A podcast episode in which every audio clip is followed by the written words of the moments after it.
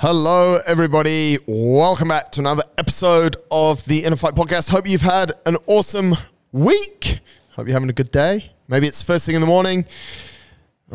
that's a horrible thought, isn't it? That you're having to listen to my voice first thing in the morning. Anyway, first thing in the morning, last thing at night, whilst driving, whilst running, whilst doing whatever. Thank you so much for downloading this week's show. This one is two voices which may be familiar to some of you more than others. Andy is a coach with us here at Inner Fight, and Jamie basically runs the whole place. So if you come to the gym or if you've listened to podcasts, I think this is Jamie's second or third time on the show. Andy has been on quite a few times. We talk about loads of different CrossFit stuff. Today, I have got them talking about this was actually one of the easiest shows to put together because I basically just asked them each of them to come with five different lessons they've learned from sport that transfer over into life. So they basically did my job for me, which was absolutely awesome. But what better two guys to have this conversation with? Both of them come from really strong cultural backgrounds as well as super strong sporting backgrounds, team sports mainly rugby. So this is a little bit rugby heavy, but that's okay. And obviously, as some of you also might know, Jamie has been a father for about two years. So there's quite an interesting angle on it there as well. Are you tight on time or absolutely have no clue what to cook, how to cook, or are simply a little bit tired of buying things that you think are healthy only to find out by probably some smart friend who raids your fridge that they're not? Well, we might have the solution for you. What about home cooked paleo food delivered to your home or office? You can have breakfast, you can have lunch, you can have dinner, you can have snacks. You can have less than that, you can have more than that. You can have extras at the weekend. You can even have extras for your friends. Yep, that is what is available from Smith Street Paleo, as all of their meal plans are gluten free, grain free, dairy free, and made with quite a lot of love. I personally have eaten paleo for over a decade, and to be honest, I feel pretty good. I've also managed to maintain sub 10% body fat for the whole time. So I guess I could say for me it works. And it may work for you too. With the removal of gluten, grain, and dairy, it pretty much should work. Give the guys a shout over at smithstreetpaleo.com to find out more. This is episode number 778 of the Inner Fight podcast 11 sport to life lessons with Jamie and Andy. Enjoy the show. Welcome back to another episode of the show. Andy, good afternoon. Afternoon, Marcus. Jamie Clark, number two. Number three. Number Afternoon, three. Ah, I think maybe. yeah. Yeah, three. It is three. Yeah. What do we have? Intro one, then we're talking about something, and then this one. Yeah. Three. Every time I think about getting you on, mate, I always remember you saying, "Yeah, I don't get invited much." This is it. Two sportsmen join me to talk, or join you guys as well to talk about sport in life, and we've come up with basically, we think there might be ten, but there could well be twelve different points of where participating in a sport brings a massive carryover into life or, or a big positive or even just some characteristics into life. So, with that in mind, let's kick off, Andy. We, we, we might go like a tennis match, one to the other. Or I might just try and ju- jump in at the side. I've got a couple as well. So, mate, give us your first one. What have you learned in sport that really spills over into life? Um, I, I think the first one that got installed with me from a young age and stayed with me through sort of high school and into uh, sort of my rugby playing days was it didn't matter how talented you were, nothing ever replaced hard work. um, you know, my uh, I was always up early playing some form of sport with my folks. Yeah. Um, I went to a school that allowed me to play sport all the time, um, and I was always looking to put in uh, extra work. And I, I suppose where that's transferred into life outside of sport is it's the same thing like I do with my, my PT business and and that sort of stuff. But you know, when things might not necessarily be going well, just putting in the graft will always pay off at some point. Do you reckon when you're at school, mate, did you put more? Because I often think about this on a personal level. Did you put more work into sport than you did to the classroom? Hundred percent. I, I chose. I chose. I remember driving in for my exams at uh, the boarding school, and we drove through these gates. And for the first five minutes, all I saw was rugby fields. Yeah. And I've never wanted to pass an exam so much in my life. Right. Because it was you'd go to school for twelve weeks at a time with a break here and there. Yeah. and half your day was playing sport. um, so where I could, I was on a rugby field, a cricket field. I was running. I did everything from soccer to basketball just to be able to play sport. I even went to a Latin lesson to play sport. Clarky, it sounds like, or your eyes say that you had similar things, mate. Were you the same? Yeah, it was all about uh, sport. I wasn't much of an academic, so I just used to try and do everything I could to get out of the classroom. Did you? Obviously, your old man's a, a teacher, mate. Did was it different? Like, because he's obviously a massive sportsman as well. So, but he probably knew what served you right on an academic level. So, how did that come down? Uh, balance, I think. Um, they always encouraged me to do obviously sport, but obviously work and school always came first as well. So, and as long as I was getting the bare minimum grades, which I usually did, they were pretty happy with, with that. So, yeah, and I was too scared to scared of him anyway. So whatever he said, I'd usually do. Uh, I always find it interesting because I got that a lot in my report cards. If if I only put in the same amount of work in the classroom as I did on the sports field, and I never had any problem working hard on the sports field, I'd probably have got good grades, but I didn't. let's put the ball over in your court, mate. What have you got for number one or number two? Let's Number go two.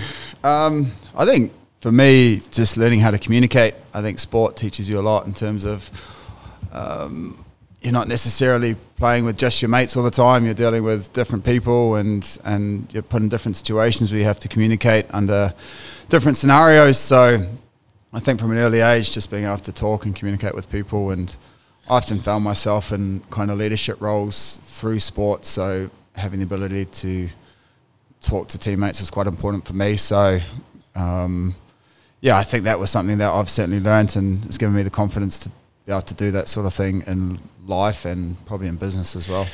Do you think it's a confidence thing, mate? Or like, because if I spoke in the workplace how I used to speak to my rugby mates, it probably wouldn't go, or how I probably spoke to you on the rugby field at some stage in my life. We'd probably not have the relationship that we have. Do you think it's, is it a confidence thing to, to, to communicate?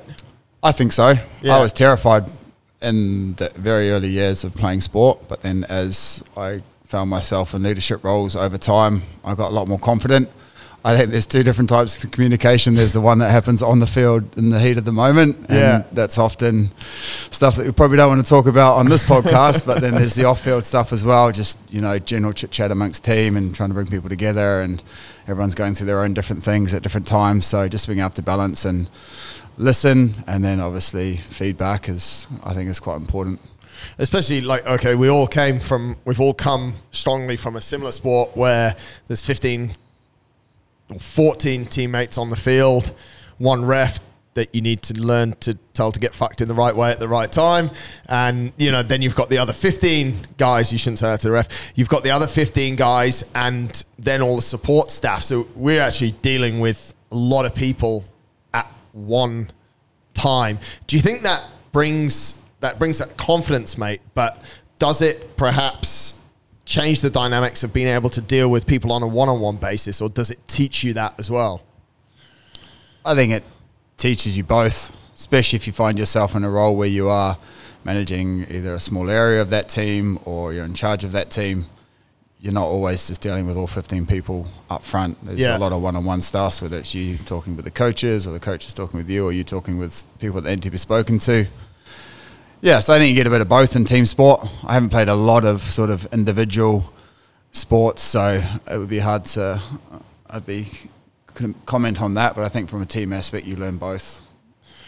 What's the hardest one-on-one communication task you've dealt with in sport? Um, Probably the general scenario is obviously either going to a coach with uh, an issue to do with possibly them Yeah. or the way things are going within a team. I've heard this one before. Oh, there, there's one, yeah. And then um, I think generally just sometimes, especially in, when you're in roles of captaincy, just having to have those tough conversations around who's being selected and why they're being selected. And you're not necessarily the one that's delivering that to the person itself. Um, when you're involved in that team, but from a coaching standpoint, I obviously had to deliver that to, to Yeah. kids and people say, you know, you're not starting this week and, and so on. And these are the reasons why. And I think if you are clear, then they're usually pretty understanding and Yeah. most of those things have good reasonings. I think as well when it's you can pretty much tell if you're delivering that news, it's it should be like the player should always be slightly disappointed because that means they love the team enough, but they should also be understanding and respond in the right way. That means they're the right person to be a part of that team. Yeah. Does that make sense? So No, it's, no, I it's agree. almost a little bit of a double-edged sword, isn't it? Yeah, and that's the same when you have tough, tough conversations at home with your wife and Yeah. tough conversations at work. It's you know if they react well to it, then they're obviously going to stick around for a little while. Yeah. Well, they Yeah. should anyway. Communication, number two. Andy, go for it. Number three. Um, so I think something I learned through sports, certainly at a young age, was people make sacrifices for you. Yeah. Um, you know, I didn't just play rugby. Uh, cricket was a big, a big thing in our family. Um, and I remember during holidays, mum used to drive me two hours south, Yeah. and I would spend four or five hours at um, the cricket club just training. Yeah. Wow. Um, again, putting in the hard work, but mum would sit there and read a book and then drive me the two hours back home. And that happened two, three times a week, Yeah. every week for four or five weeks. wow. Um, and, you know, you see that same thing when we got to sort of university and high levels of rugby. Parents, loved ones make sacrifices, put things aside to come and watch, come and support you, check on how you are. Yeah. And uh, the same thing happens here at work for me. You know, like everyone knows, you identified the amount of time that I put in training, Yeah. Uh, and I'm not even doing it for, for money. I just do it because I love it. Yeah. Um, and I get that support from back home. Yeah. Um, and Vic picks up a few things on my part to allow me to be able to, to, do do, that. that. Yeah. And I think it's important that we realize that people do make those Yeah. those uh, sacrifices or uh, allowances for us to be able to do that and support us to be able to do that. You're making me smile, mate, because I remember mum used to also come to cricket games, but she was so busy talking to the other mothers, and I was so shit at batting, she'd never seen me bat. like, did you see those three runs I scored? She oh, no, I was talking to old mate down the way. Mum, mum um, used to have like this bazooka type lens. yeah. And it's super popular because she used to take pictures of everyone. Okay. But it, the cricket practice did pay off because it meant I actually spent some time in the middle. Yeah. And she was able to get some, Good pictures. shots. Yeah. Have you still got some? Oh, yeah. She's got like, when we go back home, she's probably got, she has a photo album for every season for every sport. Wow. So rugby, and again, stuff you take for granted. Like Yeah, I, yeah. I'm able to look back, and she's got uh, some pretty horrific pictures, Yeah. um, and some really good ones. So you, you can look back at sort of 20, 25 years ago of memories, Mm. like really fond memories, Yeah. and like I'm very grateful that I can do that Yeah. because those were probably that out of all my sport, my sporting career, that's probably my favorite time. And it's a super interesting point, mate. Like people are constantly making sacrifices for us, whether it's in sport or whether it's to help us in our professional career. That sometimes, I think sometimes I like you appreciate that and you appreciate what Vic does for you. But I think at some stages as well, we take it for granted that we should be at these sports games or that we should be given this leeway in, in work or in life and stuff. So it's a little bit of a it's a double edged sword, but it, it's nice to hear your almost gratitude for it. Uh, look, I, I say it now. I don't always do it. Yeah. and it's obviously because we're talking about it. But um, you know, if I, if I don't, I get politely reminded, which I fully I fully appreciate. I think Like, those you- things you always like. It's only when you look back on it you really think about that sort of stuff and how much people sacrifice, you know, especially parents and things like that, and where you are now and what they actually do. But in the moment, you're just like, you should be driving me to this game because I'm playing rugby and I can't drive myself. So, But isn't it a bit different, mate? You're you've been a father for coming two years now, and you obviously spend a lot of time with with with Heidi, your daughter. Are you seeing that as sacrifice, or are you seeing that as I've chosen this path of fatherhood? And I actually, which is, you know, we see you love your daughter, which sadly not a lot of people do like that time, but you love that time. So are you seeing it as a sacrifice? no, I think my wife would probably have a, a different, uh, a different opinion sure on this matter. Because obviously I, I am pulled in a lot of different directions, but Yeah. the time that I and at the beginning it probably wasn't. I wasn't probably spending as much time as I should have, and I've come to just over time because it's new to appreciate when I am with her or I ha- am at home. Then I have I really try and enjoy it, and um, because you blink and you miss it. So Yeah. it's been a massive learning process because I was kind of like, if I want to go do something, I'll just go do it, and I'll worry about everything else later. Yeah. Um, but yeah, I constantly get reminded that I do have a family now and, and a daughter to look after. So yeah, it's in process, but you do, and uh, yeah, it changes things for sure. I mean, something we've got finite time, right? So Yeah. something's got to give, and I guess you can't do everything. But Yeah, Brazilian Jiu Jitsu this morning, rugby tonight. yeah. She sleeps at that time anyway, so that's okay. I can- get away with that.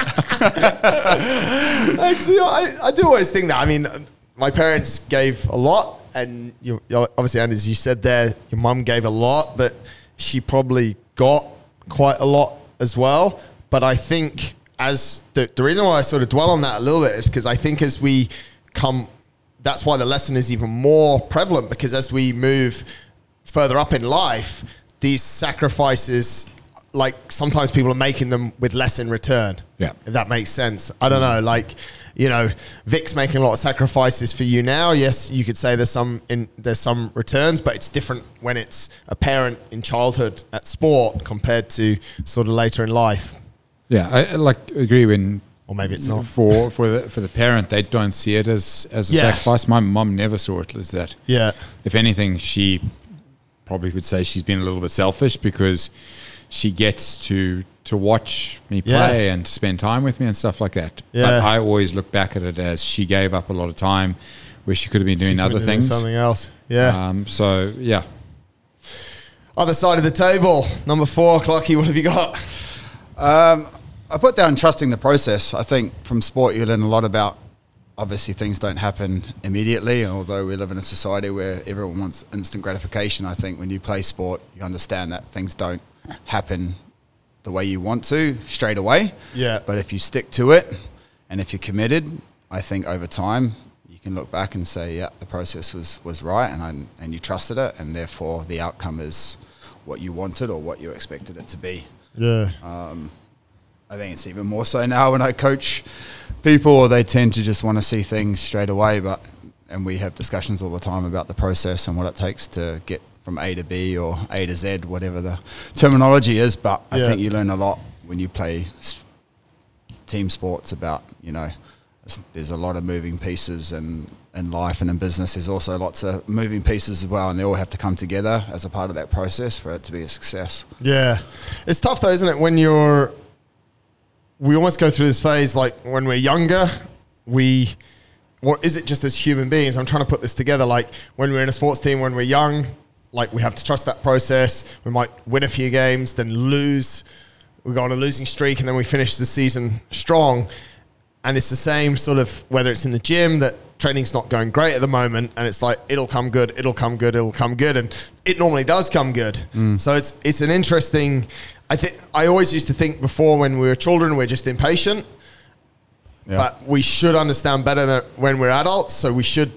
Under, we should move that sort of learning process into life, but apparently we don't. Yeah, I don't know.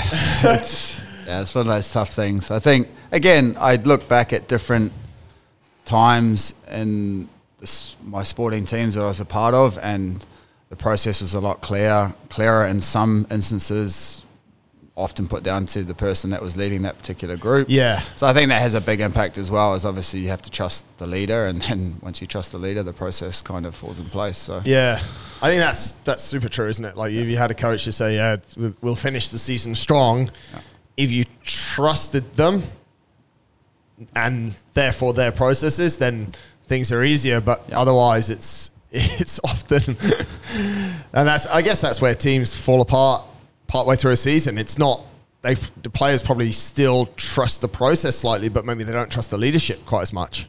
yeah, I think it happens both ways. You either don't trust the process because you don't trust the leader, or one's just not clicking. Yeah, and you know i think and that's one of my other points is sort of learning to control the things that you can control yeah, because there's a lot of things in team sport and in life that you just can't control yet people seem to think you can you know and everyday life that happens and in business that happens but in sport you can only control the 10 or the 15 or the 12 whatever sport you're playing that's on your pitch. You can't control the referee. You can't control what the opposition do to a certain extent. You can put them and try and manipulate what they're doing Yeah. but you certainly can't control literally anything that they do.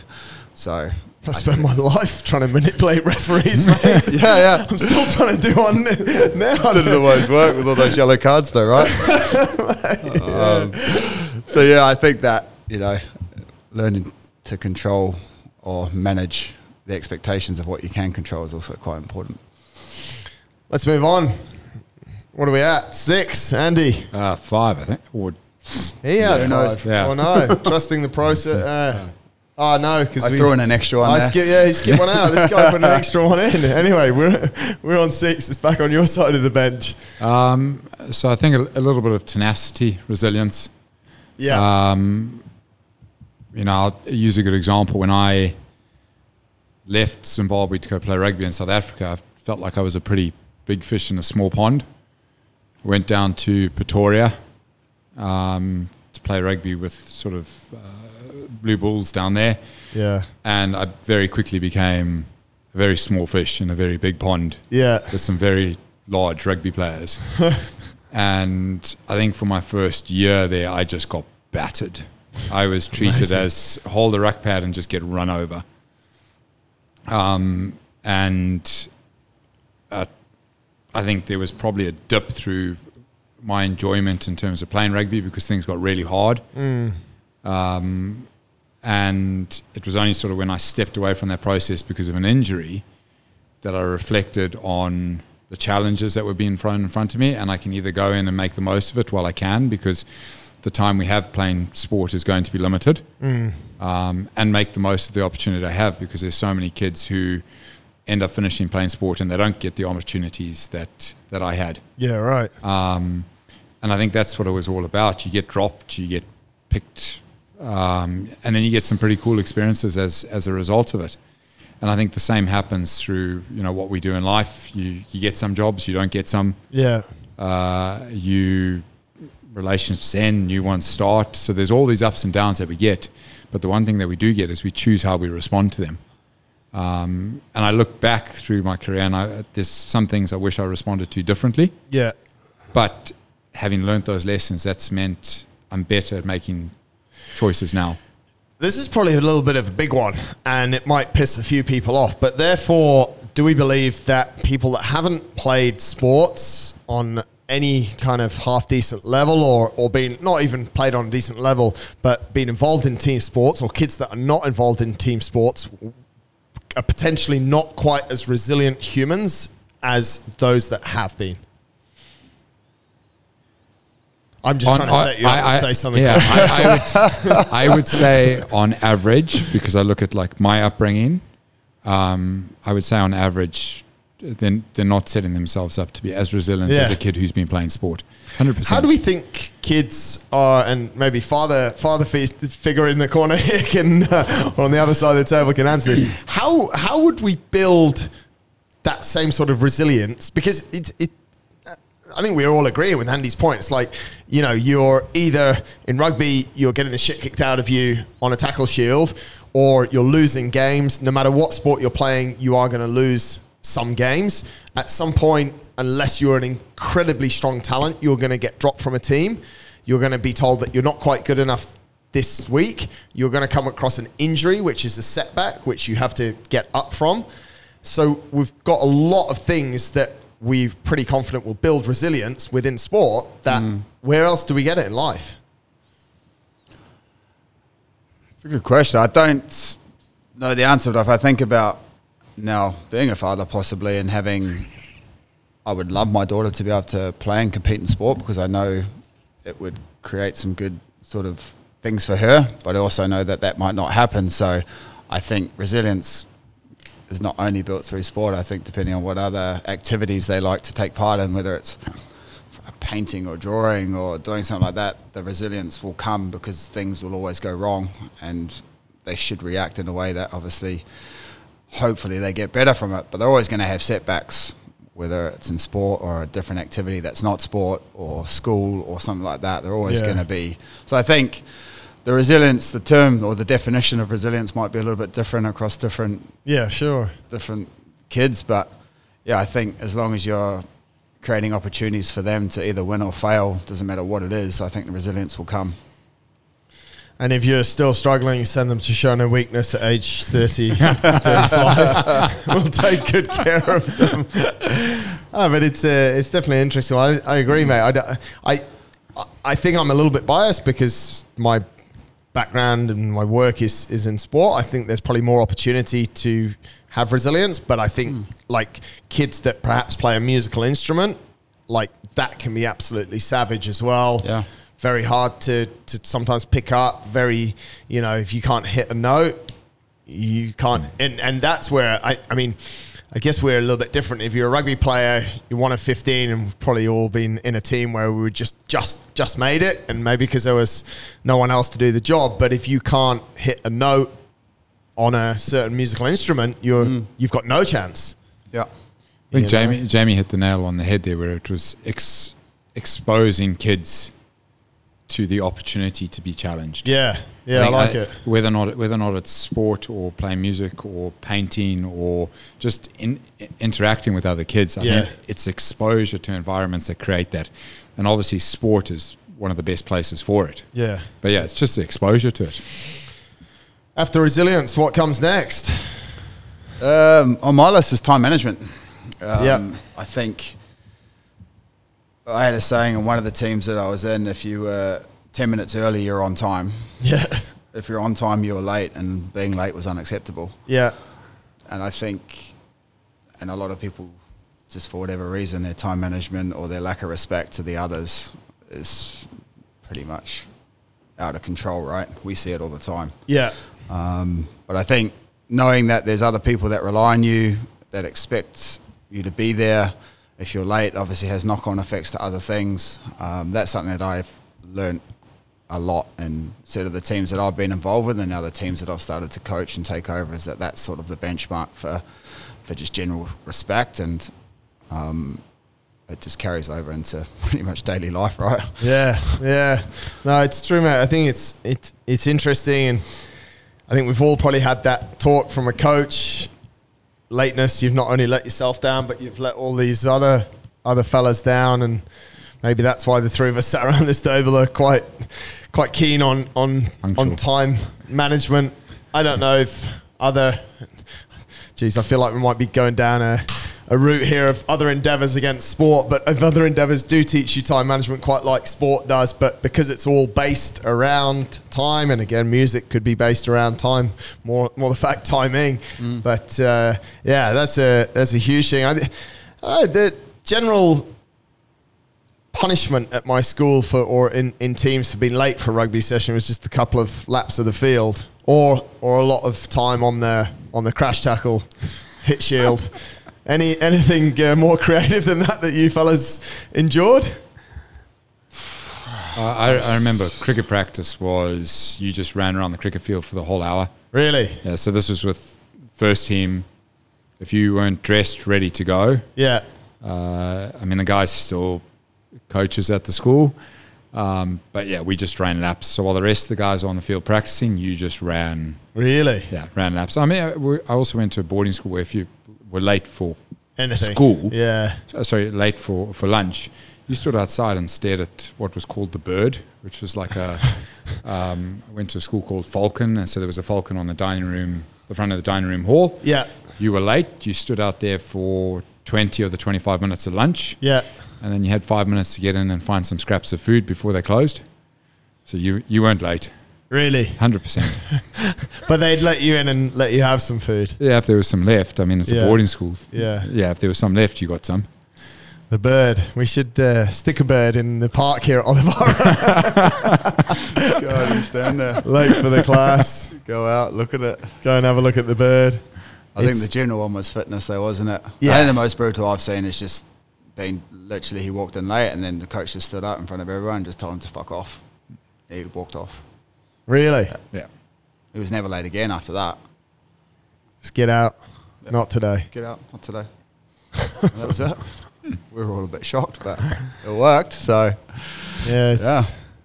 It is interesting. 'cause I sort of think about it with sometimes with with people that come into a class, and you know, we're in. We've no matter where you are in the world, there's always the potential of a traffic jam. Mm. You know, when we're on Side Road, like some days it was busy there, and I always feel there's two sides to it, isn't there? Like someone right now set off from from the greens or something at half three to get here for a half four class, and they probably left work early. They didn't spend time with their with their better half, and la la la la la. Yeah. And they they sort of bowl into the gym at like 31 minutes past four, and sort of sweating because they know that we don't want people to be late. And what do you do? Just shut the door on them, you know? And it's it's tough. Yeah, I mean, when they when they know they're late and they're running, that's one thing. When they park the car up and they stroll through, that's So the, the trick on if you want to get into Andy's class is just to come Run. in, like turn the aircon off five minutes before you get here, sweat, run, have your shoes untied, and but no time management from sport into into life is is is huge, and I think an ever evolving or ever ever ever something one to. Um, I don't think a lot of people will ever manage it. No. still, no matter how much. always always an excuse. I'm just trying to think the same people that were late to team sport that got told they're, they're still useless with timekeeping in life now. 100%. So maybe it's just a, a skill. So does team sport develop it? Who knows? Anyway, let's move on. Andy, back to you. Um, I had respect. I think we could probably bounce this one around various sports. Yeah. But, you know, coming from a, a rugby background, I always got taught that there was never any back chat, particularly to the ref. lies, mate. it didn't matter what the ref, uh, what the ref's call was. Yeah. You took it on the chin and you moved on with it, and you respected the position they were in. Um, I think as I moved through and I had a couple of leadership leadership roles, you then learned how do you communicate with someone like that, Yeah. but still in a respectful manner. You see, this is what I, I was just trying to improve my communication with the officials. you nailed it, mate. Thank you. How that crosses over, I don't always uh, agree with every decision that's made in at home or in uh, business. Yeah. Um, but the one thing it has taught me is that I need to respect people's one their opinions and decisions that are made. And if I don't agree with it, there's a right way of discussing it. I don't always get that right. I'm quite Yeah. um, uh, precious about certain things. Yeah. Um, but at the end of the day, that's always the objective. Is when talking to people, is to talk respectfully, treat them as a person, um, and then communicate it in that way. Yeah. Yeah, it's interesting. I think I think the way and I think that's changes a little bit from sport to sport, doesn't it? Because in in a high speed collision sport such as rugby where everything is in the red zone for most of the time, it really does do what you said. Like it, it, it forces you, unless you're going to get sent off a lot, it forces you to learn to communicate in an efficient way whilst everyone's in the red, which is quite a, well, it's a super useful skill to bring into the workplace, Yeah. but at the same time, still ultimately challenging. Yeah, I mean, I always look at uh, you use someone like Nigel Owens as a as an example about Yeah. how he controls the game. And there's comedians who make a joke about it is that you have these short little refs running around everywhere and these six foot five, six foot six giants Yeah. who do everything they're told by this little person. Yeah. And no questions asked. Yeah. Uh, and it, it is funny when you watch from the sideline. Yeah. But I just look at like, you know, it takes a lot to take it on the chin that you don't agree with something and respect Yeah. that person's position on it. Yeah. And then, like Jamie says, I think the point we mentioned earlier, five or six, about there's things that you can control and there's things that you can't. Yeah. It's one of the things you can't. Like you must have upset a ref at some stage. 100%. I think I've only had two cards in my life. One of them was a team. What a waste. But I could always talk because literally most of the teams I've been in, I was the captain, so I had the ability just to talk to him all day. yeah. and, com- and communicate, and he couldn't really do anything. He'd tell me to go away sometimes, but yeah, I think respect comes in many different forms, and you certainly in New Zealand when you're growing up playing sport doesn't matter really what organisation. Obviously, rugby is a big one. You have no choice but to respect the elders in the team and the people Yeah. that have been around for a while, and and if you don't, you get punished pretty severely in one way or another. Um, maybe it's it's probably not the way these days as things are getting too PC and whatnot, but it certainly worked. Um, and I think, you know, roll that over into everyday life or business, you, you just have to respect people in a way that you, you know, expect to be treated. And, and that usually bodes well for those people that do. They usually get quite far or they're quite successful in sport. The ones Yeah. that aren't or that, they either fall by the wayside or they, they just get not even looked at in those organisations that that's what they really look for. I think that's the foundation of most good sports teams I or agree. sport people is just general respect in all the, all the different areas. So Mate, I respected all the referees. yeah, I actually genuinely did. I, I used to have, and I still do. I think, I think almost like you touched on a little bit there, Andy. Like it, and I listened to a podcast or something recently, or watched something recently about a young guy who had decided to become a, a football referee, and he was getting like really badly, like literally people were chasing him to his car as he as he went away. And I always thought that was, especially what you see around football as well. But I think I probably didn't always, it probably didn't always rear its head in the right way that I was being respectful. But without the ref, there's no game, and I always understood that. I think most of most of the noise that I made on the rugby field was just to, was plainly just to wind up the opposition, I think you also and I respected them as well. But I wanted to win. So But you also you also see it in, uh, uh, particularly in rugby, and maybe we're being biased because we're Yeah. all rugby players around here. But you look in a game, even player versus player or with the ref, something on the field might be heated, yeah, but there's always afterwards. They're sitting Yeah. down, they have a pint together, and they apologise. And Yeah. they move on from it. yeah, And uh, like that's going to happen. You're going to say things that you don't mean, for sure. but to then come back and say, "Look, hey, I was wrong. Let's move on from this." Yeah. Like that's Yeah. really where it is. I think that's one of the biggest things that, like, if it's like a huge thing in, in, in sport and in life is that that was a period of time. It was an 80 minute game, and we understood that we would all be just doing everything we could to win. And we can walk off the field and we can shake hands and we can. We're not going to forget it in, in, in an instant, but we can we can forget it. Yeah. You know? the second you make those situations personal, and I see Yeah. it literally every weekend on the field with parents and refs and, and coaches and stuff. like It's insane, mate, and, Yeah. it's, and it's scary because when I look at the kid, I now know why. The, he's the way he is, Yeah. and that's Yeah. because of the people that he's surrounded by and the, the people they look up to. And there's literally just zero respect for the people that should be getting the respect. Yeah. if that makes sense. Yeah, absolutely. Referees, coaches, other parents, like it's, Security guard. Right, it's mental. it's insane, and that's the biggest problem I see in in probably the youth and sporting fields that I certainly hang out in. Yeah. it's just the lack of respect, and people just get too involved emotionally and personally. Yeah. at the end of the day, it's just a game, and you walk off. And that's the same with life, right? It's a job. It's uh, it's this, it's that, or the other. It's just a game. Yeah. It's all. I think if people see sometimes life more as a game and it's a line in the sand, and but we don't. We harness those feelings. That was funny because when when we first started speaking to Grant, he's like, I was like, mate, there's no hard feelings. Like that was you sent me off 15 years ago or 20 years ago, mate. Like I think it's hilarious. Yeah. you know, he's a he's a super nice guy. He's got a good business. Let's see if we can do some stuff together. And it's Yeah. like, but I, I I also think sometimes, and this is probably a bit half harsh on officials, but sometimes there there's something there that I don't know how they got to that position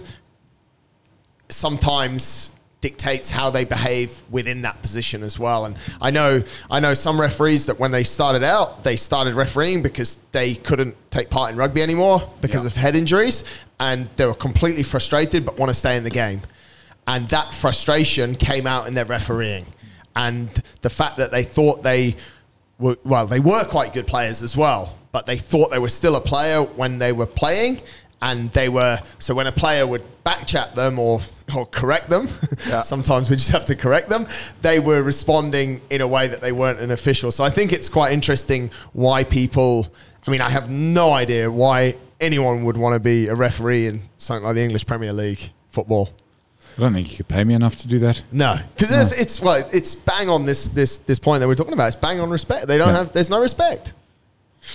Ninety-five percent of the time, people, Uh, ninety-five percent of the population, is everything to do with their sport is all voluntary. Yes. Yeah. Which is the other mind-blowing thing. Like, if I'm not standing here in the middle of this field right now, your son's not playing rugby. yeah. Yet you have the audacity to start mouthing off and want to fight me and, and stuff like that. It's just like, well, hang on a second. Yeah.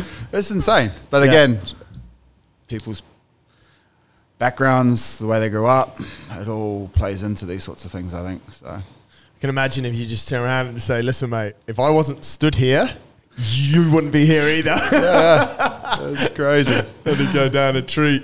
Anyway. Couple more to wrap up. I've got eight on the list. Have we got a number nine? Uh, I guess off the back of all this shenanigans about respect, it's just about having fun.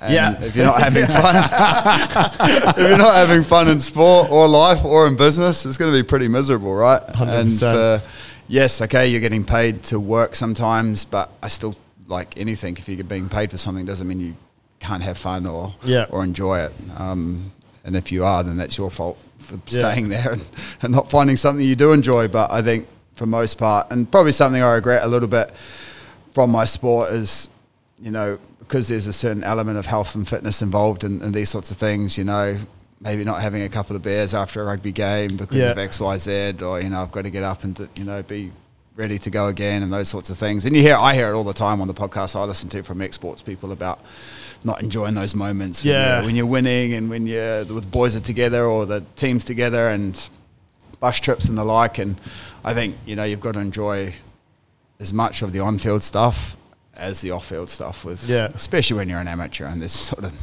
nothing on the line, Mate, you know. I enjoyed every single bus trip up to Brisbane when I lived on the Gold Coast. Bus trips are non-negotiable, but um, there was other times where you just kind of head home and just Yeah. think back and like, fuck, I should have, you know, had a couple of beers with the lads and Just to enjoyed it chat. or whatever, Yeah. just chat and hang out. So Yeah. yeah. I think fun on and off the field has to be has to be there, and it doesn't matter what sport you play. I don't think.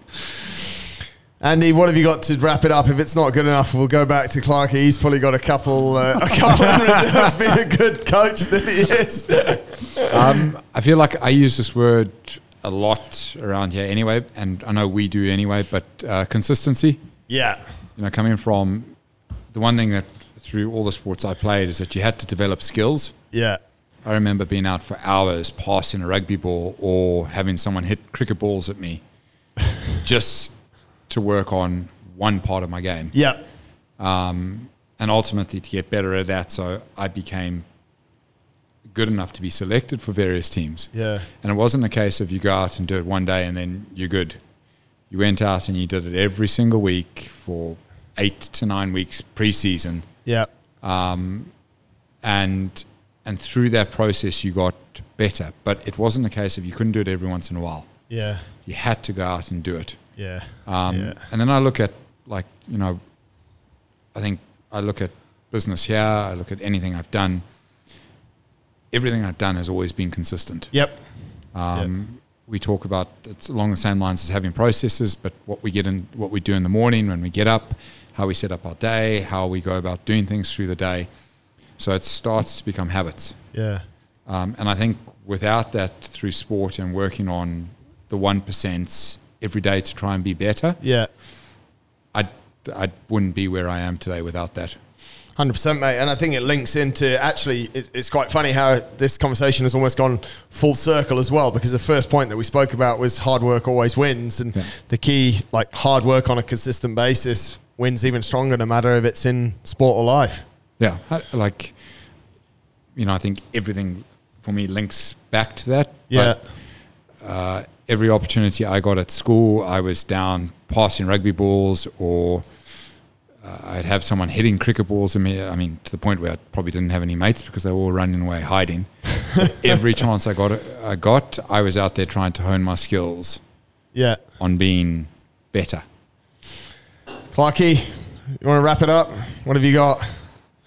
I guess Unless you want to let the Zimbo have the final word. But as we're talking it's probably it's not the opposite of his, but it's it's about just trying things. And I think in sport, especially when you're young, the ability just to do a load of different things to see what happens and what the outcomes are, I think is is super good in terms of life because you need to try a lot of things to see what works and what doesn't and what you do and you don't like and, and in business as well you try things all the time and they don't work and they certainly don't work on the football field or the rugby field or in the swimming pool all the time either so I think just being open yes be consistent but also just be open to trying new things and not being so narrow-minded about you know individual skills or practices or, or Yeah. what it might be I think that cross exposure to a load of different things all the time Yeah.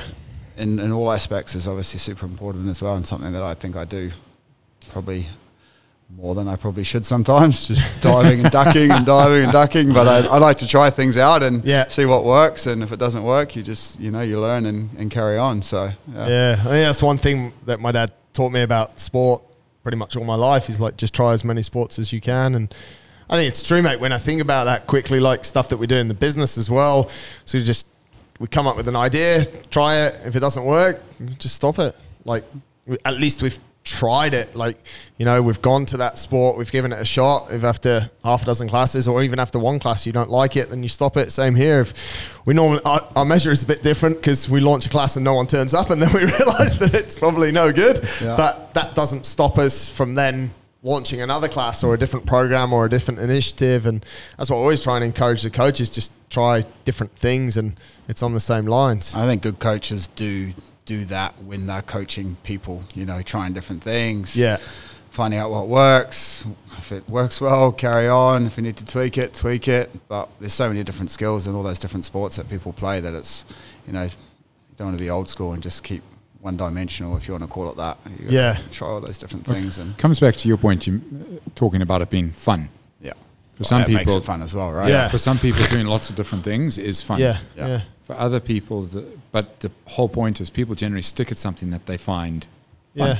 Bit more And- fun. And some people they know it straight away. Like I knew watching '95 World Cup, I just wanted to play rugby. Mum wouldn't let me play rugby because she said it was too dangerous. Instead, she told me to play hockey, which I, I didn't. I didn't It get. made me do that for a while. but like the whole point was is like what Jamie's saying is you need to get out and experience things. Yeah. And then you'll find you'll find the stuff you want to be doing. there we go. Gents, thank you very much. We ended up Thank with you. 11. So Bonus. there we go. Give them feedback. Let's talk about refs, whatever you want. Guys, thanks a lot for your contributions and thanks everyone to li- for listening. Have a good day. Cheers. Cheers.